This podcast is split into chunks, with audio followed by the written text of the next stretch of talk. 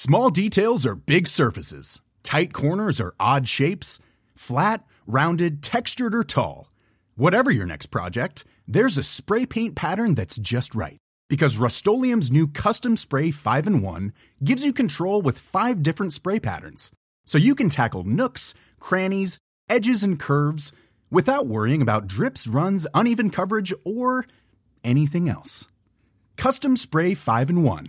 Only from Rust-Oleum Even when we're on a budget, we still deserve nice things. Quince is a place to scoop up stunning high end goods for 50 to 80% less than similar brands.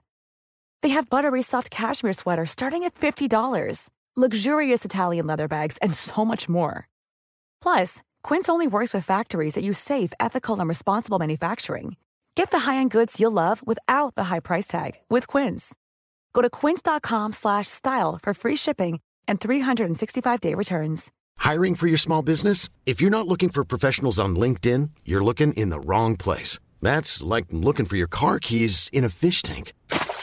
LinkedIn helps you hire professionals you can't find anywhere else, even those who aren't actively searching for a new job but might be open to the perfect role. In a given month, over 70% of LinkedIn users don't even visit other leading job sites. So start looking in the right place. With LinkedIn, you can hire professionals like a professional. Post your free job on linkedin.com slash people today. Hello, dear listener, and welcome back to Owning It the Anxiety podcast with me, Caroline Foran. Don't forget to sign up to Owning It Real Time. I am loving the reviews that are coming in so far, and I'm so thrilled to have had a clinical psychologist himself tell me that this is exactly the kind of thing that he would use in clinic with his own patients when especially trying to help them with anxiety in the middle of the night. So if you're having trouble sleeping, do go check out Owning It Real Time and you'll have gorgeous, sweet dreams. You can access Owning It Real Time at the link in the podcast notes or at the link in my bio on my Instagram page at Owning It Podcast or at Caroline Foran.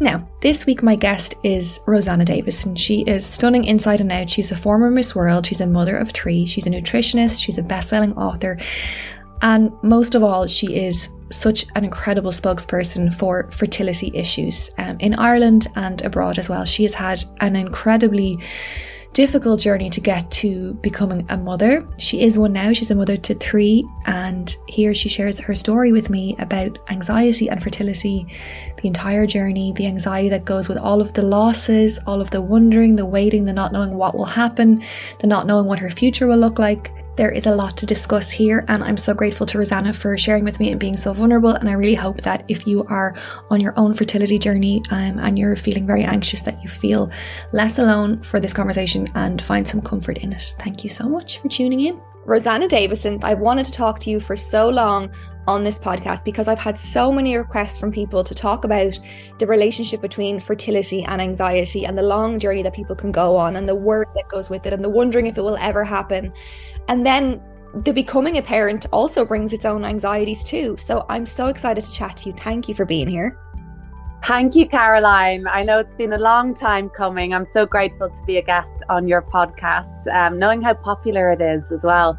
Um, it's such an important topic to look at, or, or series of topics. Um, and I know we we chatted about potentially talking on the podcast. I think it was last June in the toilets at the VIP Awards. Delighted we've we've managed to get it together. And go us! I mean, we've you know we've got families and commitments and busy lives. So I'm delighted to sit down. For anyone who is listening and isn't familiar with you, I can't imagine that such a person exists. But you are a mother of three. At one point, you had three under one. Yes, um, my twins were born three days before our daughter Sophia turned one. That was um, towards the end of 2020. I was now, I was in hospital, and it's sort of a joke, but it sort of isn't. But that was the last time I actually lay down and had a bit of a rest was after my C section, after having the twins. They were in the, the NICU at the time. Um, but yeah, so there's three days under a year between all three of them. Wow and you're super busy with work. You're a best selling author, you're a qualified nutritionist, you're a model, you are Miss World. You have your hands full and you do it all and you make it look effortless. But I know it's, I know there's a lot of work and organization goes into it. Today, obviously, we're going to talk about anxiety and your fertility journey. But before we get into that, I mean, you had a whole life before that journey ever began. You were in the public eye, you have a fairly well known father would you say anxiety was a feature of your life growing up as a teenager or as a 20 something year old? You know, you say I had a life before having a family. I can barely, and maybe you're the same, but I can barely think back to to the person I used to be before I became a mom and my whole perspective changed and whole you know thought process changed every day and it's hard to even imagine what I used to do with my time but um I know I had fun um yeah growing up I was definitely a worrier and that was the word used actually to my mum by my teacher I remember being in fourth or fifth class in primary school and I do remember it was the day we were doing a modern dance routine and I, I couldn't get it right. I've never been the best dancer. You know, I love to dance um, at a wedding, say, but I'm pretty brutal. And I remember getting really frustrated and worrying and trying to get it perfect and worrying that it wasn't. And later that day, my teacher said, you know, just keep an eye on, on Rosanna. She's definitely prone to being a worrier and a little bit of a perfectionist. And, you know, she's young she can just you know maybe relax a little bit more and not take things so seriously so i do thinking back you know i was always prone to to perfectionist tendencies and just trying to make sure everything was right and um, wanting to to be good at everything i tried and it wasn't because i was comparing myself to my classmates or trying to be better than anyone else it was just trying to maybe live up to my own expectations of myself. And I feel that that has continued somewhat into adult life. Um, where I, you know, I have expectations of how I want to behave or or how I want to complete a task or the timelines that I want to get things done or goals for the year. And I would put myself under an awful lot of pressure to get things done and and, and what I see is the right way. And it's again, as I said, it's not competing with anyone else, it's just competing with myself. And I'm getting better. I am working on it. It's an ongoing um, work in progress, but um, it's certainly been a feature of my personality yeah. um, throughout my and life. It sounds like you feel more zen when you feel like under. I mean, I think most people do when they feel under hmm. control mm. of everything. Yeah. And like with a lot of spinning plates, it is in, in a weird way like being in control solves any anxiety, but it also creates it because at some point, you know, all the spinning plates, like one of them will, will probably drop.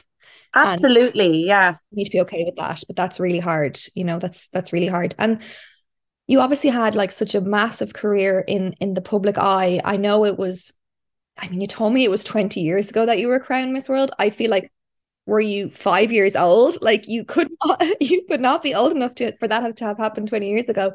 But that was before obviously the world we live in now with social media and stuff was was that an anxious time just i mean being in such a appearance focused well from the outside it seems to be an appearance focused environment and where you could easily if you're a, have perfectionist tendencies you could easily start to like link your self-worth or your value to how you look. And especially if if you're in those kind of competitions and pageants where it's actually being measured like it's actually a metric for your success in in that field. How do you get through that without i guess a lot of anxiety? Do you know what? I was i was lucky um in many ways going into miss world because i was a, very much a normal first year university student in ucd and I found myself in Miss Ireland and then going to Miss World. And it was never I never saw myself as a, a glamorous girl. Growing up I was I was a tomboy. I had horses. I was happiest mucking about in the fields and muddy wellies. And I was always just outdoors really into sports athletics horse riding um, so I never saw myself as that kind of glamorous girl I was never allowed to wear makeup growing up um, I think all probably a lot of us had access to back then was you know a little bit of Rimmel in the pharmacy. so I was never interested really in in that side, and I never identified with it. It was never my big goal to be a beauty queen. It very much, obviously, I'm hugely grateful it happened, and it did change my life in a very positive way. Um, but it sort of just happened by chance, and I just found myself on this train to to Miss World, and I just went with it. And I found when when I went to China in December 2003 for Miss World, I mean, I'd had a lot of help and support from people like Lisa Fitzpatrick, helped me to pack. She put together, she was incredible. She put together and two outfits or three outfits, I think it was, per day for a month and helped me pack them. And she listed them out, she accessorized them, you know, daytime outfits, um, suits for kind of press conferences and media work, um, evening gala outfits. I didn't really have a clue. I mean, I was used to being in jeans, jodhpurs, tracksuits, that kind of thing. Um, it was back when O'Neill's were the cool yeah. thing to wear around campus. Um, so you know, I was going into this new world, and because of that, I had low expectations of of myself in that environment. I was going in it being totally new to me, not knowing what to expect. I very much was of the attitude that I was going into a very new experience. I'd probably make some friends, enjoy the travel aspect, probably wouldn't be placed. You know, it was it wasn't like I was going in fully prepared, fully imagining myself as this world class beauty queen because it wasn't the case at all. But what I did find was that my sort of tendency towards perfectionism and my tendency to be anxious actually worked in my favor over there because I remember during it was about halfway through the first week there. So we spent a month traveling around China, starting in Hong Kong, and we went to Shanghai, Beijing, Xi'an, all sorts of places, and it was incredible. Um, but I remember about halfway through that first week looking around at the girls and thinking, wow, they're really prepped. I mean, one of the girls had a handbook she used to consult in different situations. You know, I would see them um, maybe elbow a few others to the side to get to the front of a photograph. I saw others, you know, I'm not being bitchy. It wasn't a bitchy environment at all, but it was just competitive in a healthy way because, you know, the girls were there to compete and I wasn't being competitive at the beginning. Um, so I, I would see another maybe if we were say visiting um, a hospital or an orphanage, orphanage, you know, I'd see another maybe pick pick up the nearest baby and hold it for the photo. You know, you I just started no- noticing um how the girls were being a little bit more competitive. Um, so I started copying them and, and doing the same. And I just found then throughout the next few weeks, just becoming really super competitive, perfectionist. I, you know, would make sure I had a different three different outfit changes every day so that you were never photographed in the same outfit and it just became quite um strategic i suppose is the word. Um so it did work in my favor. And then by i think by the end of the fourth week when it came to the competition i felt like i was fully sort of prepped and trained and, and polished in this whole whole world of being a beauty queen. So that probably worked in my favor. Um, but maybe just going in really fresh, really new, really amateur to the whole thing actually uh, was uh, beneficial. Yeah, because it just opened my eyes to to what the others were doing and how they were viewing the whole thing. Um, so yeah, as I said, that would be twenty years ago this December. You got used to, I mean, having to always be photo ready. Um, and I think that's changed so much now, where we're so much more willing to be raw and vulnerable and like the way so like thankfully the way social media is going is like we we can no longer keep up with the constant need to put out a version of ourselves that is so curated or um sanitized even. But back then it was very much like you said don't be don't be seen in the same outfit twice. And like it's mm. such a world away from now where we're like Mad, yeah. going out of our way to be like look how I'm wearing the same dress three times. Has that carried over that that need to be photo ready that that kind of training in being you know face front first always? Do you feel you wouldn't be able to not be photo ready in in like on social media or going down to the shop would that would that unnerve you um no well sorry first of all just to to comment on what you were saying previously yeah it does feel like an absolute world away where um you know at miss world i mean miss world isn't real life either you know i i remember having massive anxiety there. I remember having a stress headache for days actually because um, we you know, we would maybe I'd be in the shower and we were told we had 10 minutes to be ready for a photo shoot or for filming. So the first time that happened, I just thought, oh God, I can never leave myself in a situation where I've wet hair and I'm not ready to be photographed wet hair again. right now. I'm only glammed up because I have to work straight after this.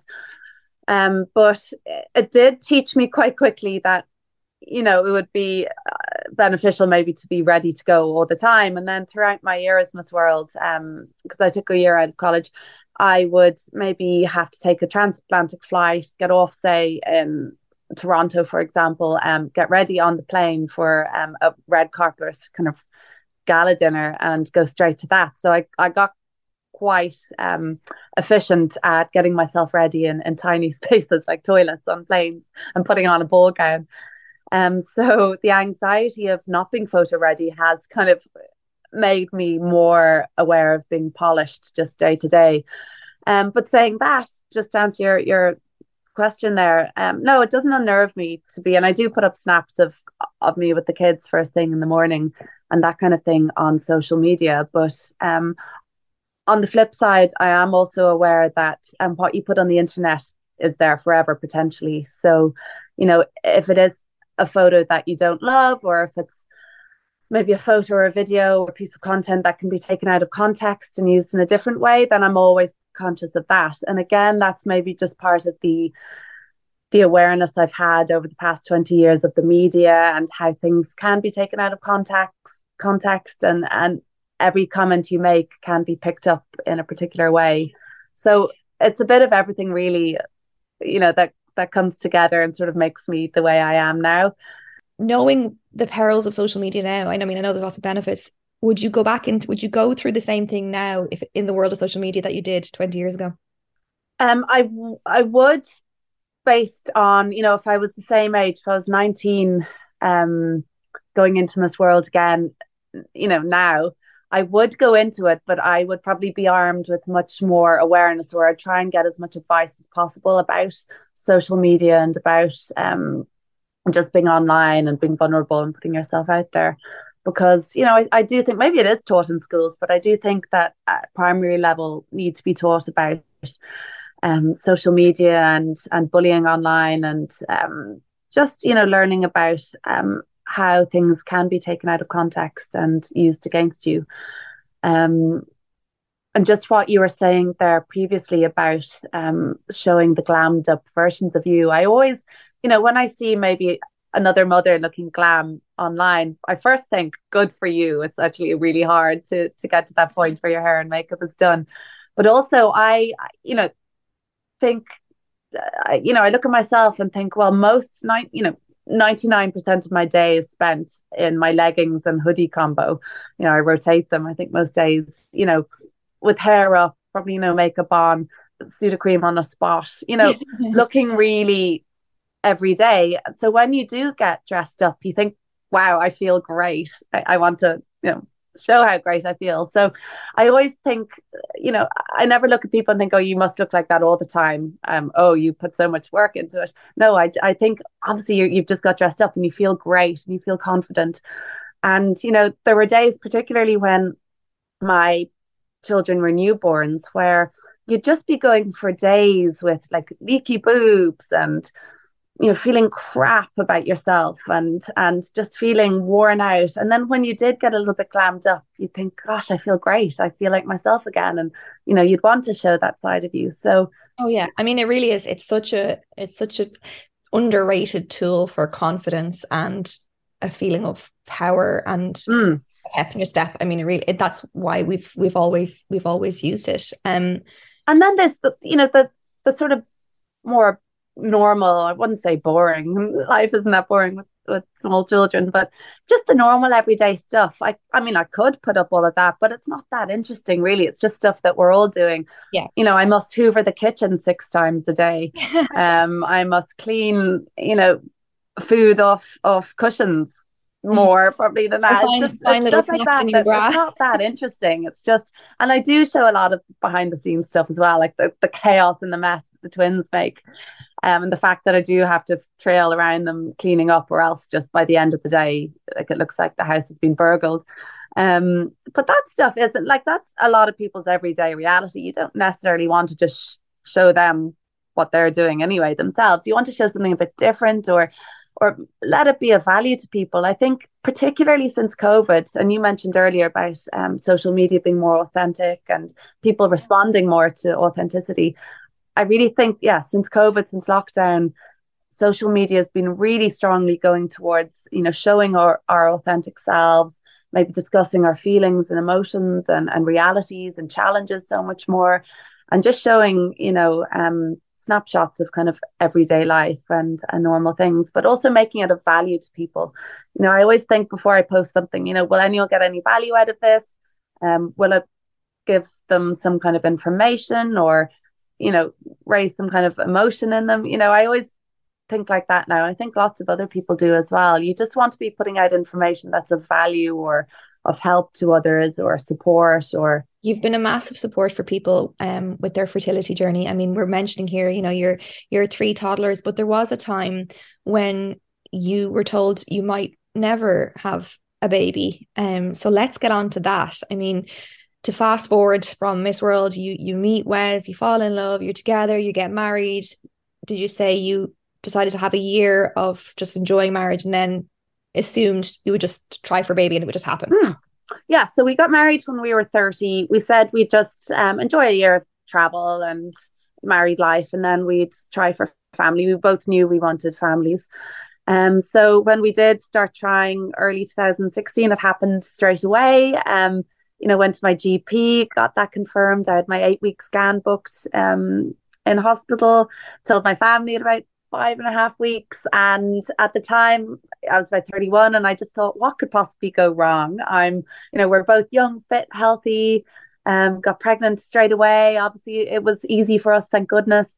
Um, you know, I felt very, very lucky. Um, I remember I told when I told my family, my mom just took me aside and, and just said, "Be careful, it's early. Um, anything can go wrong." And I just thought, you know, it was it was mum being worried. She'd had her fair share of fertility issues as well. Um, but at the time, miscarriage and infertility weren't on my radar. I just felt it had never been covered in school. Um, friends hadn't spoken about it. I, I knew of a couple of friends who did have miscarriages around the six to seven week mark, but had gone on to have full term healthy pregnancies after that. So I just thought if it does happen, it's probably, you know, a genetic anomaly and you will go on and have a healthy baby. So I had my first miscarriage, unfortunately, um, started bleeding at about six and a half weeks um, with that first pregnancy. Um, had first very painful, very traumatic um, miscarriage. And, you know, I, I think I'm still working through the trauma of pregnancy loss now. And it's such a complex trauma that every time I talk about it, you sort of unearth different emotions and different memories. Um, but uh, you know, so after that first miscarriage, I was advised just to wait a month, try again. Tried again, the same thing happened. I lost the pregnancy at, around the six and a half week mark. Um, tried again, um, same thing happened for a third time. So after the third loss, um, I remember feeling a little bit more sort of strong maybe I, I just felt okay it's happened three times i can i can do this i feel like i'm I didn't feel sort of um, weakened or I, I didn't feel like quitting or anything. I, I is it like the what people fear the most? You had been there three times, so what else was there to fear? Exactly. Yeah. I mean, the first the first loss shook me to the core. I mean, the feeling of the hormones almost draining from your system and that really primal feeling of being pregnant just sort of taken away overnight. And it was painful and and messy and that was it was horrible. Um, the the next two weren't as painful, and they were more sort of um more smooth, I suppose is the easiest way to say it, but still very upsetting. I mean, once no matter uh, what stage of a pregnancy you lose it, um, you know, you've taken that test, you imagine your due date, you imagine how life will change in nine months' time. You know, you get that spark of excitement. No matter what, it's very hard to say to yourself, "Well, it might not happen. Don't get excited." mm. and particularly at the beginning um, of a journey. How would you like to look five years younger? In a clinical study, people that had volume added with Juvederm Voluma XC in the cheeks perceived themselves as looking five years younger at six months after treatment. Look younger, feel like you. Add volume for lift and contour in the cheeks with Juvederm Voluma XC. Reverse signs of aging by adding volume to smooth laugh lines with Juvederm Vollure XC. For important safety information and to find a licensed specialist, visit juvederm.com. That's J U V E D E R M.com. Not for people with severe allergic reactions, allergies to lidocaine, or the proteins used in Juvederm. Common side effects include injection site redness, swelling, pain, tenderness, firmness, lumps, bumps, bruising, discoloration, or itching. There's a risk of unintentional injection into a blood vessel, which can cause vision abnormalities, blindness, stroke, temporary scabs, or scarring. Talk to a licensed specialist to find out if it's right for you. Even when we're on a budget, we still deserve nice things. Quince is a place to scoop up stunning high end goods for 50 to 80% less than similar brands. They have buttery soft cashmere sweaters starting at $50, luxurious Italian leather bags, and so much more. Plus, Quince only works with factories that use safe, ethical, and responsible manufacturing. Get the high-end goods you'll love without the high price tag with Quince. Go to quince.com/style for free shipping and 365-day returns. Burrow's furniture is built for the way you live. From ensuring easy assembly and disassembly to honoring highly requested new colors for their award-winning seating, they always have their customers in mind. Their modular seating is made out of durable materials to last and grow with you. And with Burrow, you always get fast, free shipping. Get up to 60% off during Burrow's Memorial Day sale at burrow.com slash ACAST. That's burrow.com slash ACAST. burrow.com slash ACAST. At what stage, I mean, I know you went on to have so many more than Mm. you should ever have to experience. Oh my God. But at what I was stage, 14 of those, yeah, in total.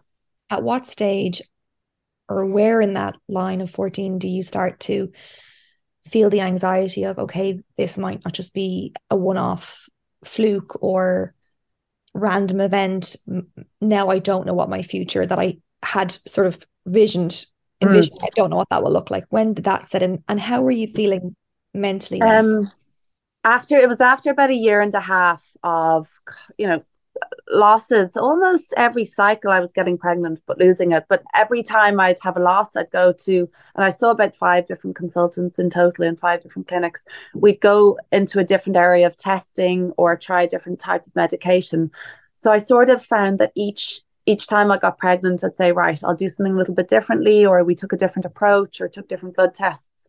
So that kind of kept me going for a while. But I remember specifically it was mid, no, sorry, say it was April 2017. I just had a hysteroscopy um, where they looked into my uterus to look for structural irregularities. And they cut out, the surgeon cut out um, a, a little sort of piece of tissue, which I was told may have been um, obstructing the you know proper um, implantation, and that may have been the cause of my issues. So I remember after that being told, wait a couple of months before you try again, which we did. And I was convinced that that was the root of, um, sorry, the, the name for the tissue was called a septum there. I couldn't remember.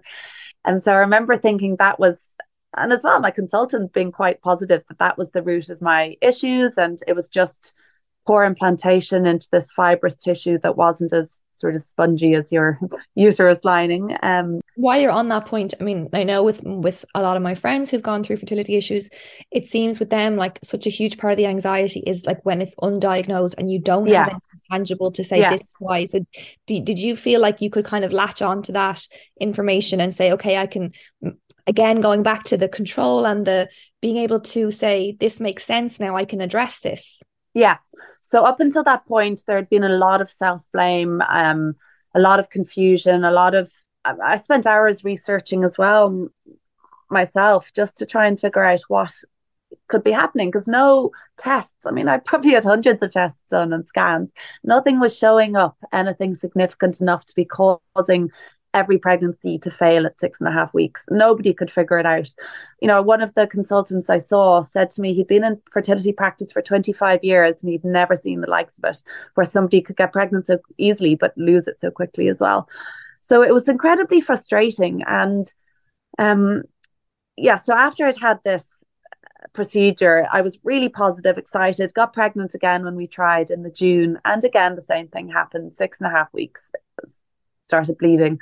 And I remember just hitting the lowest point of the whole um, journey that day, really. And, um, you know, I, I said to Wes, actually, I'd been thinking about it for maybe a week or so, but I, I remember having the conversation with him that I didn't think I was going to be the, the person to give him a family and that maybe he'd be better off, you know, finding a partner who who he could have children with because I knew how, how badly he wanted to be a dad.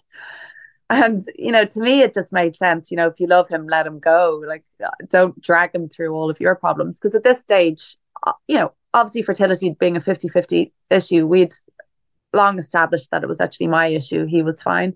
And he had done all the tests as well for his sperm.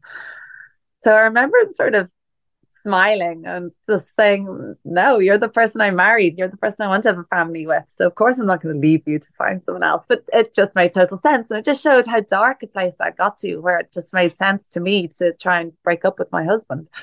Um, anyway, after that, um, we started looking into um, reproductive immunology. Um, and then yeah discovered that there was a little imbalance in my well significant imbalance in my immune system so went on to medication to suppress my immune system and that in itself is difficult um, high dose prednisolone steroids um, which have their side effects as well um, I was on immune suppressants, um, all sorts of, uh, you know, heparin, blood thinning medication. I was on progesterone injections. Um, these things were making somewhat of a difference um, according to my test results, but not significant enough, my consultant felt, to support a pregnancy. Um, so, yeah, it got to the point then, maybe at the end of the year, where I was having side effects to the medication, like, well, obviously the, the bloating and the swelling that comes from steroids. Just feeling like that physically poorly from all those injections. Just feeling just depleted and worn out, and also depleted from the constant roller coaster of um, pregnancy hormones. Um, so we got to the point then where I just went back to one of my initial consultants and just said, you know, I've tried absolutely everything. I've tried every test scan, you know, been under um been on the operation operation table under anesthetic, nothing has worked.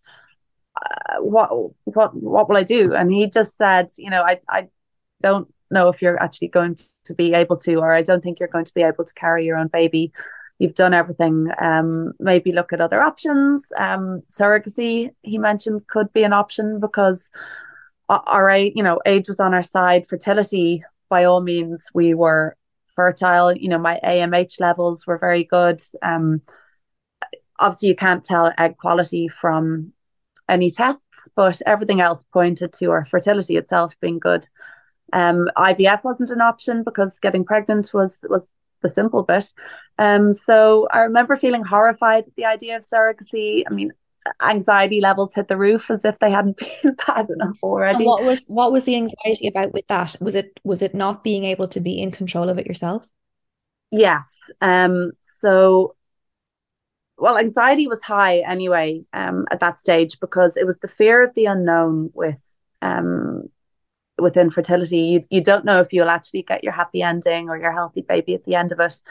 Um it was the anxiety of of feeling like we'd come to the end of our options at that point. Um and i remember just doing what i always do when i'm feeling ang- anxious is making myself really busy with work. Um i signed up for a master's at the end of 2017 full-time masters. Um i just was trying everything to take my mind off the reality of our situation. But and looking back, it's only you realize looking back that you know you're you're behaving the way you did for a certain reason, and and mine was to deal with my anxiety.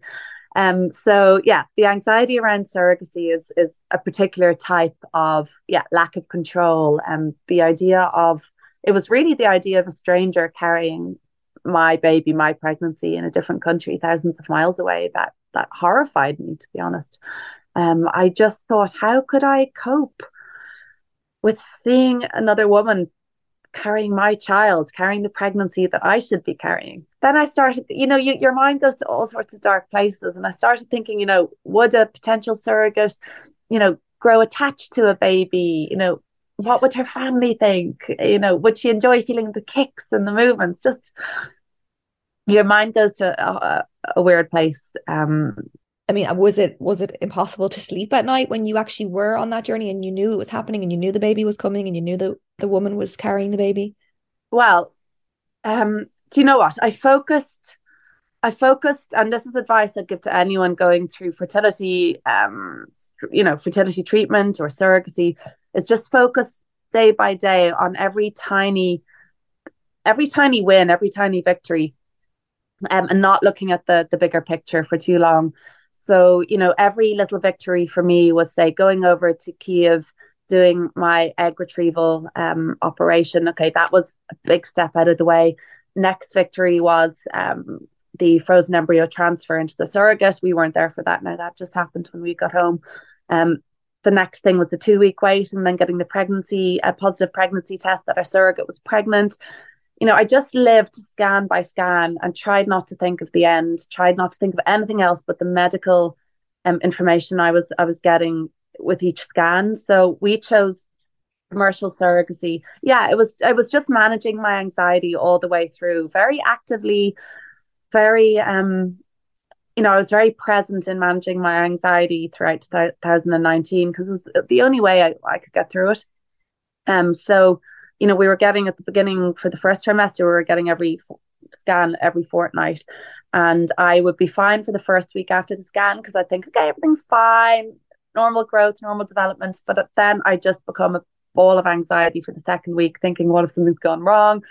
Every time my phone pinged for an email or a call came in, I jump because I think, oh no, she's lost the pregnancy. Oh no, there's been a miscarriage because you've become so programmed to expect the worst. You, you know, once you've had even one pregnancy loss, I think it takes the innocence and the the magic out of pregnancy because you're aware of everything that could go, that can go wrong.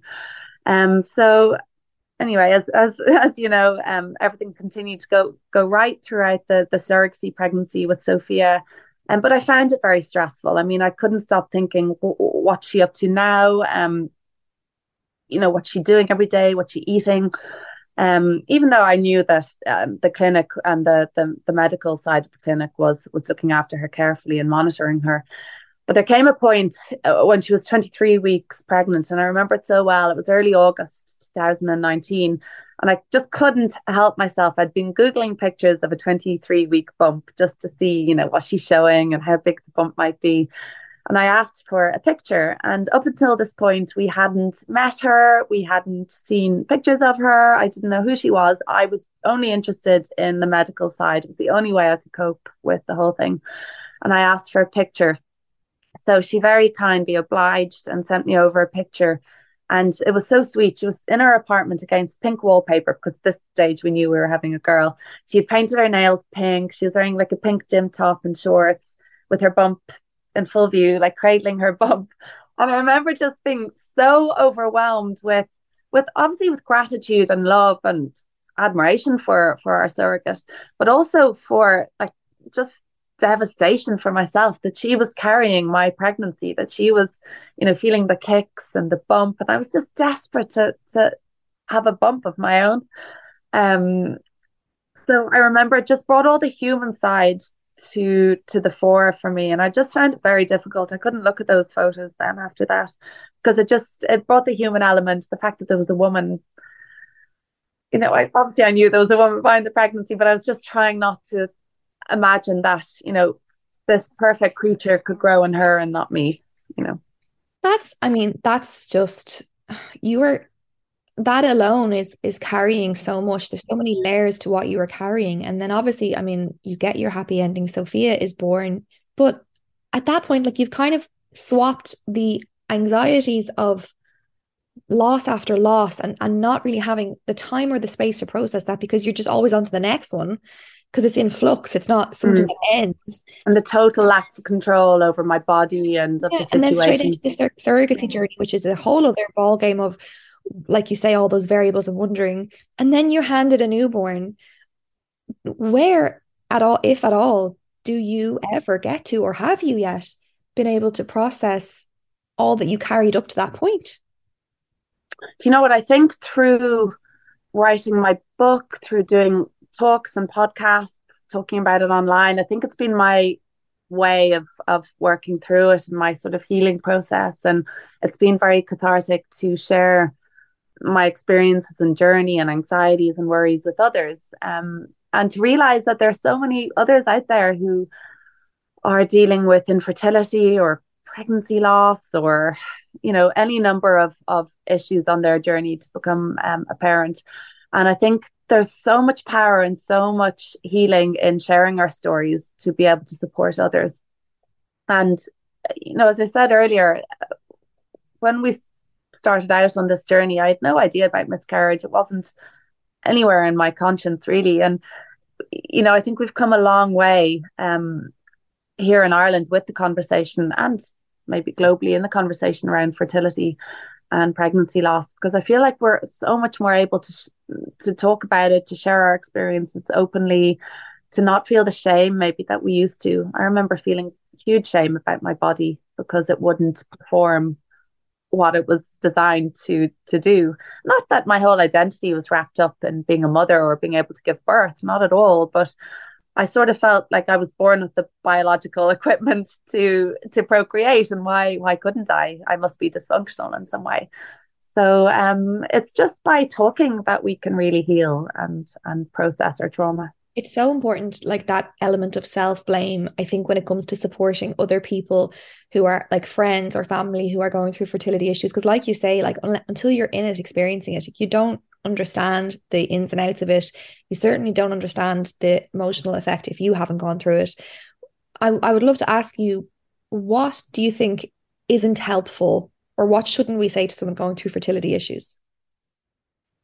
Well, it's the usual um, comments like maybe if you just relax, it'll happen for you, or um, why don't you try IVF, or you know, why haven't you had a baby?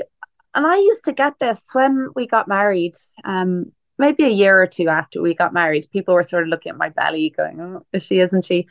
And I remember being at a family event and an older lady saying to me, "You know, you really should start having babies. How old are you?" And I said, oh, "I'm 32." And I had just had, I think, my second miscarriage. Um, I'd had a, a couple anyway by this stage. I remember just being broken inside. And she was saying to me, You really should have a baby. I was 22 when I had my first. And me trying to think, What will I say? And I made up some excuse that I was too busy with work and I wasn't ready. Um, but, you know, a couple of years later, I would have actually been completely honest with her and said to her, I, I actually I'm struggling. I need help. I, I can't have a baby. Um, but it takes a while maybe to to come to terms with it yourself. And I, I did eventually make peace with the idea that I, I was the girl who couldn't have a baby naturally and that I needed medical support and the surrogate. But it did take a while to to process that and come to terms with it. And funnily enough, when I went on to get pregnant with Hugo and Oscar, my twins, um, when it became apparent, say after the 20 week scan, that I was going to have two healthy full term babies, I had to go and sort of reverse back through everything I'd come to terms with about myself. So it was like a reversal of everything I knew about myself, having established in my head that, you know, I was very lucky and fortunate in so many aspects of my life, but this was just one area where I couldn't, um, you know, where I needed help. I couldn't have have a child. I had to sort of come to terms with the idea that I, I was pregnant with two healthy babies. And it was a really strange time actually obviously i was excited and delighted and elated and grateful and all the, those emotions but there was a huge sense of guilt uh, like a survivor's guilt that i um, had come out publicly only a few months previously um, on national television on the late late show to say that i i'd been through surrogacy i couldn't have a baby myself and you know i'd been sort of a, a maybe a public person happy to talk about fertility and now i was pregnant and you know, I felt a huge sense of guilt for all the people who who were really trying as well and who weren't having success. So it was another source of unexpected anxiety to be pregnant and you know to have two healthy babies growing inside of me. It's, it's kind of hard to describe, but um, it took me a long time to announce it because of that. I can imagine that because you become this synonymous with infertility and then it's like oh sorry i'm actually not one of you guys anymore. Yeah. It's, it's, happened. Um i mean it's such a huge like on top of everything you're dealing with it's such a huge responsibility to be responsible for everybody else's um fertility as well mm. you know? I mean you were dealing and with- i do tend to feel like i'm responsible for other people's emotions or feelings and i always have been like that. So it's yeah and it's like it's an amazing quality but it can really wear you down i think um were you able oh, apart from the anxiety of the survivor's um guilt i suppose after having gone through so many miscarriages were you able were you just holding yourself so tightly through that pregnancy? Were you able, was there any point where you relaxed and said, okay, it's actually happening now, I can breathe? Well, certainly for the first trimester or even 15, 16 weeks, I was pretty anxious. Um, I was very nauseous up until about the end of week 13, start of week 14. But I think what was a really positive side of the whole experience of that pregnancy was that I was really well cared for in the hospital um, by a, a specific twin team because being identical twins, there are various issues. It, it was called a high risk pregnancy from the beginning, despite nothing going wrong. Um, but I was very well monitored. So I was in for once a week scans at the beginning and then later on every fortnight. So I think that gave me a lot of comfort knowing I was in great hands. But also once you begin to feel kicks and movements, um, that was very reassuring. And that's what marked it so differently to our surrogate pregnancy because I had no control over any aspect of of that. I couldn't feel obviously the kicks or anything. Um, all I was doing was getting updated on on the scans every couple of weeks. So at least I was so much in control of what I was eating, you know, what I was doing, where I was going, what what activities I was doing. Um, but yeah, saying that, I was I was anxious at the very beginning. Um, the, the twins were conceived straight after my 15th miscarriage, um, which happened in early March 2020.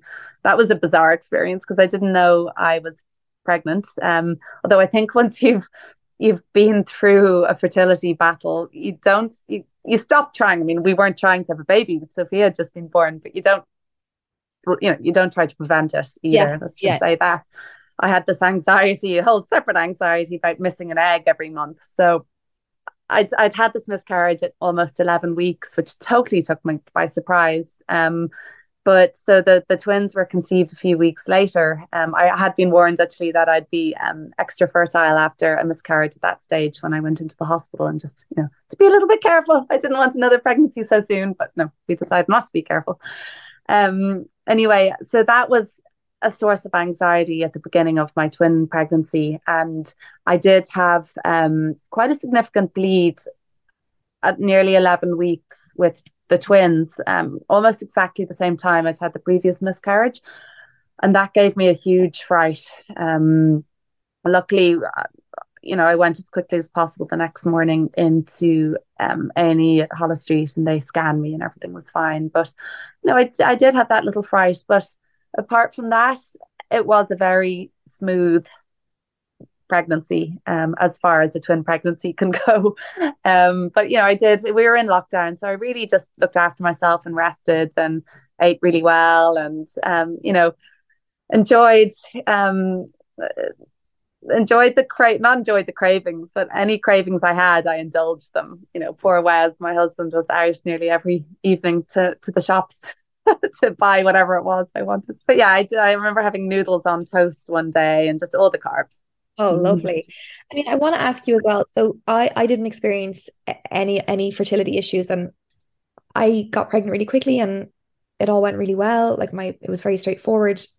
Uh, what I wasn't prepared for was the anxiety that would come when I became a parent. I, I just thought giving birth was the finish line.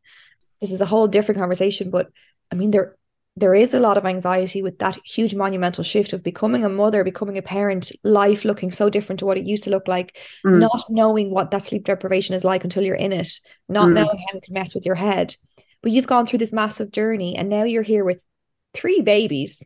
And that in itself is really hard, really hard on your relationship, really hard on, mm. you know, obviously you have to put work on hold and everything did you feel like because you'd been through so much and you'd fought so hard to get there that you no matter how many sleepless nights or how hard it was or when you felt like oh my god i just need a break or they're driving me crazy because they do like you mm. felt like you couldn't ever complain about it because and then for me like if i wasn't able to say i'm finding it really hard i would have exploded with the with the anxiety mm. stress because that was like a release for me to say is it just me is it is it okay if i say i don't love every second of this all of the time yeah you know you're right. Um, it can be really, really challenging some days, and even every day there are different challenging moments. And some days you find yourself just counting the minutes until bedtime. Um, but yeah, you're right. There's a certain element of me feeling guilty for for complaining about them or complaining about my situation. Um, you know, we are in a situation that it's very difficult to travel. I used to travel all the time for work, and I miss it. I really do. Um, it's been about four years, I think, since we've been away or even had a night away together, me and Wes. But it is what it is. We're just in a situation where, you know, the the twins, Sophia's great now, she's three, but the twins are just at their wild destructive stage and we just fear they'd they trash a hotel room or anything if we brought them anywhere. Um but there is yeah, there is a certain level of anxiety um, wrapped up in motherhood and um as you say an, an anxiety and, and being completely honest about the difficult days and the sleep deprivation. And you know i do i do find it's sort of a it's a real learning journey with them. Um and the thing about babies and toddlers is i think once you think you've mastered a certain phase whether it's the weaning or the teething or you know the sleep they they suddenly change and move on to a new phase. And you, you find yourself going oh my goodness i wasn't prepared for this. And i was only saying this to Wes yesterday that um Sophia used to be a bit of a handful, but now she's great. She's really calmed down. She started preschool um just in the autumn, and she's just really sort of calm and sensible now.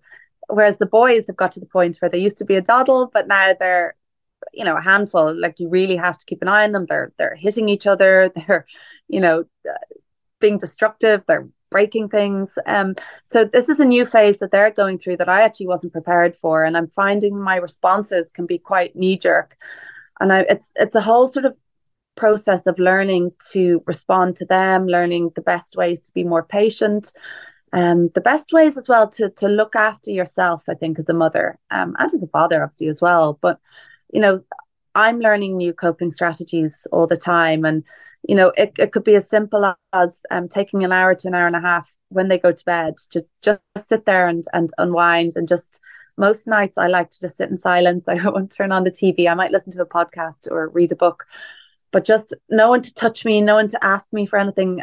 We have a very demanding small dog. He's quite old and he's a little bit incontinent, so he always needs to go out to pee. And he seems to find, you know, he seems to think that the minute the kids are in bed, it's his time to be yeah. demanding. It's his time to like want to sit on my knee or demand treats. And even when the dog starts to like nag me for things, I'm like, please just don't. Please just everyone leave me alone. And I think Wes is the same because he goes into his man cave slash office and sits there as well. So it's not, not great for a relationship really. But then maybe after an hour we both emerge from our caves and and want to watch something on Netflix. But you do really need to build in that, that time every day to just be with yourself, to just process. Um I do meditate on and off. I find that helpful. I've various strategies for stress management. Obviously, stress or obviously sleep um, um being key for your mental and emotional and physical well-being it's not always possible. And i was saying to you at the beginning of this chat that i was up a lot in the night with various toddlers who who wanted to you know go downstairs and not sleep. But um yeah you, you just power your your way through the day and hope for a better sleep um and how, the next night. And, is a big is a big thing for you. I mean would you feel that is, yeah. you would get worse if you did if you had a week? Because it's often the first thing that i drop for me when i'm like i'm too much on i'm too overwhelmed. Like i don't need to go to the gym but then i really notice that I really don't I feel so much better. I think it's because if it feels like one thing that you if you get it done, you feel like the, the psychological impact of having done it is like, oh, that's one thing I'm on top of or I've controlled, even yeah. if rest, everything else has gone to shit. Obviously there's endorphins and everything as well, but I know exercise is, is key for you. Do you do you, do you fit it in every day? Um, I do try to. I do notice if I don't exercise for a few days, I feel a little bit lethargic and tired, and um, maybe not myself. And you know, exercise, I think, has become first and foremost a, a coping mechanism for stress, as you say, the endorphin release. Um, and much less so about any aesthetics or anything like that. It's just really become a way for me to be in my own thoughts or or not for half an hour you know um so i do try to go to pilates classes maybe once or twice a week. I love just someone else telling me what to do for an hour. Um you know we do a lot of kind of playground outings with the kids um park walks that kind of thing. We're lucky to live next to a park.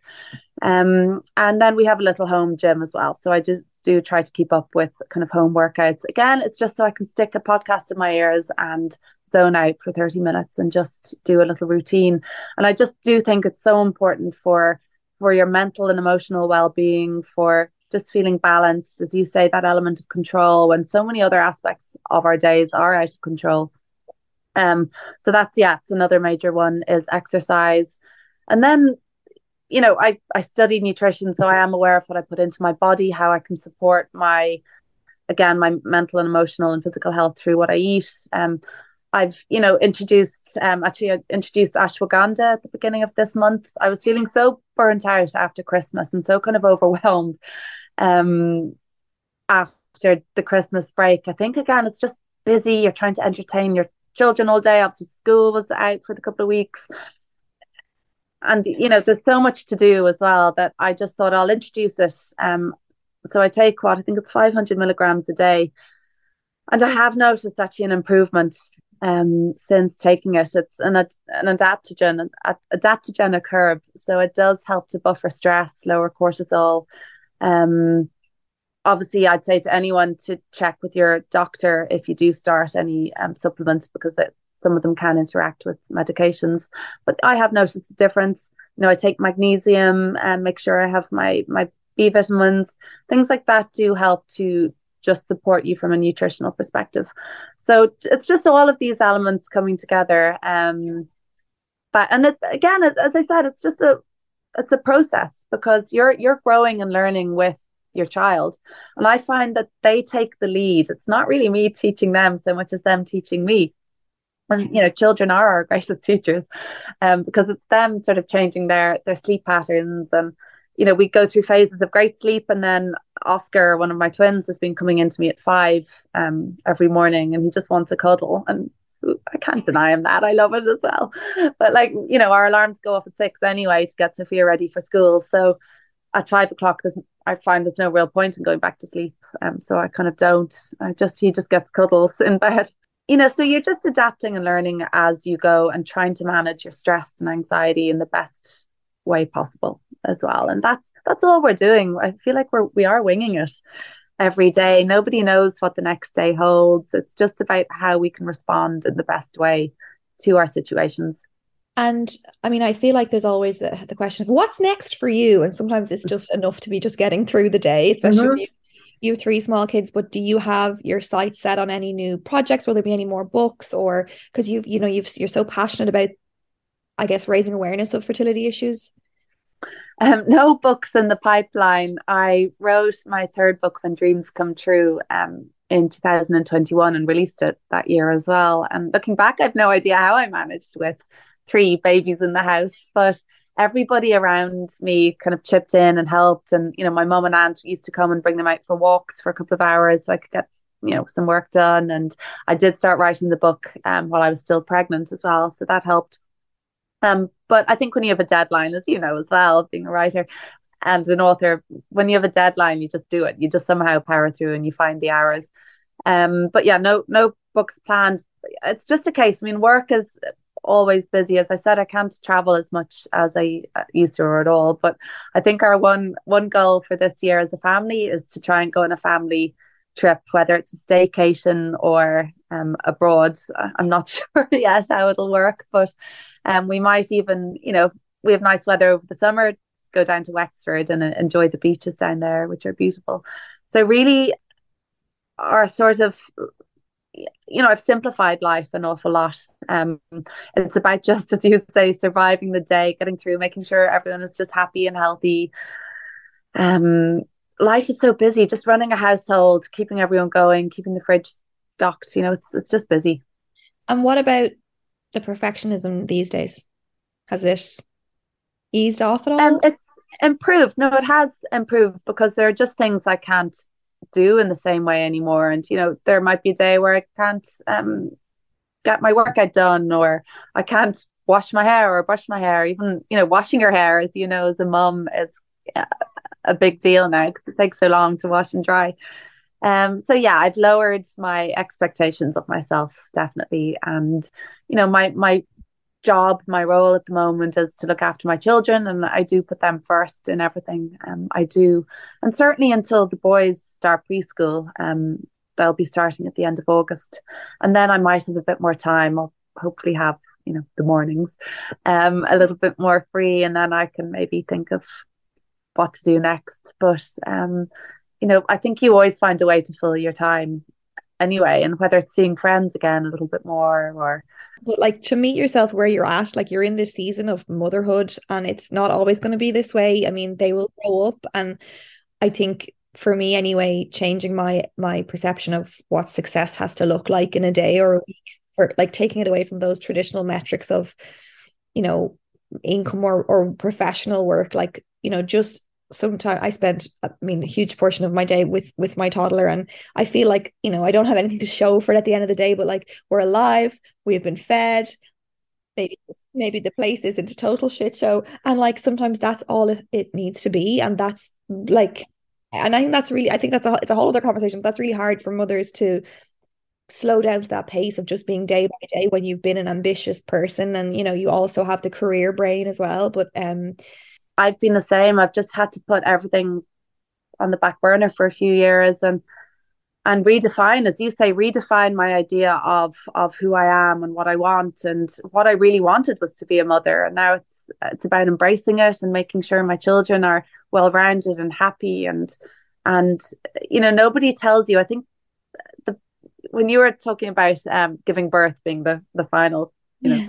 the end point what anyone really talks about, I find, is the getting pregnant and giving birth and then having the newborn. Isn't that great? No one really tells you how do you entertain a one year old all day or what do you do after that? And it's such a it's such a big learning experience in itself. And I find once your baby is born, it's all about the baby, as it should be, of course. But it has to be about you. Yeah. Too. You yeah. are at the top of the pyramid. And if you're if you fall apart, the rest of it falls apart. You know, you, yeah. you your well-being. I just i'm so passionate about this. Like it just even with questions and the conversations we have when someone has a baby how's the baby? And is the baby reaching the birth weight? And oh how's the baby sleep? But it's like also how are you? We yeah. could have several hours more chats on i know i know. topics of the time. we don't take up people's of your time, time and letting you get back to your beautiful family and your work. Um thank you so much for sharing your journey and your experience. It is it's just so staggering like what you've been through. And you're telling me all of this with like so such a smile on your face and you're you know you're so resilient and you're so grateful for where you are and you're beaming talking about your your kids and oh, I'm just so happy that I don't have to go to another fertility clinic or take another blood test like that. And uh, just my heart you know my whole reason for sharing my story so publicly is so that other people don't have to go through the same trauma. And they will of course but I uh, if I can just support another couple through what they're going through that's a job yeah. done it, yeah, um, it's just about supporting, giving support. comfort and hope. Mm. Yeah, support and not feeling alone and not and like stepping away from the self blame. If people listening to this mm. step away from that, mm. then I think something good will have come from it. Um, but thank you so much for being so willing to share and being vulnerable and letting me have such a great insight into your experience. Um, I really appreciate it, and it's been so oh. lovely to chat. Thank you. It's been a great chat. I really appreciate it.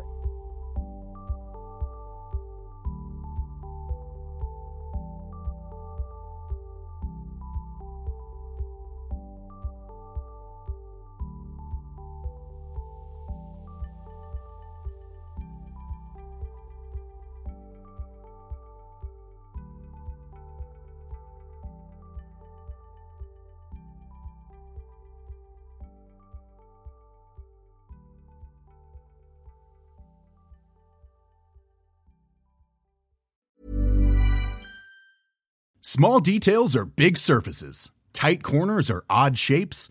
Flat, rounded, textured, or tall. Whatever your next project, there's a spray paint pattern that's just right.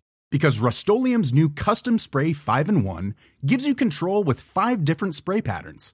So you can tackle nooks, crannies, edges, and curves without worrying about drips, runs, uneven coverage, or anything else. Custom Spray 5 and 1 only from Rust-Oleum. Planning for your next trip? Elevate your travel style with quince. Quince has all the jet-setting essentials you'll want for your next getaway like european linen premium luggage options buttery soft italian leather bags and so much more. And is all priced at 50 to 80% less than similar brands. Plus quince only works with factories that use safe and ethical manufacturing practices Pack your bags with high-quality essentials you'll be wearing for vacations to come with Quince. Go to quince.com slash pack for free shipping and 365-day returns. Mom deserves the best, and there's no better place to shop for Mother's Day than Whole Foods Market. They're your destination for unbeatable savings, from premium gifts to show-stopping flowers and irresistible desserts. Start by saving 33% with Prime on all body care and candles. Then get a 15-stem bunch of tulips for just $9.99 each with Prime. Round out Mom's menu with festive rosé, irresistible berry chantilly cake, and more special treats. Come celebrate Mother's Day at Whole Foods Market. The easiest way to access Owning It Real Time is to head to the link in the episode description or episode details, whatever you call them, show notes. You will find the link in there at the top. You can sign up right away for Owning It Real Time and access a full library of 10 situation specific audio guides that will help you own your anxiety even more than you've ever done before.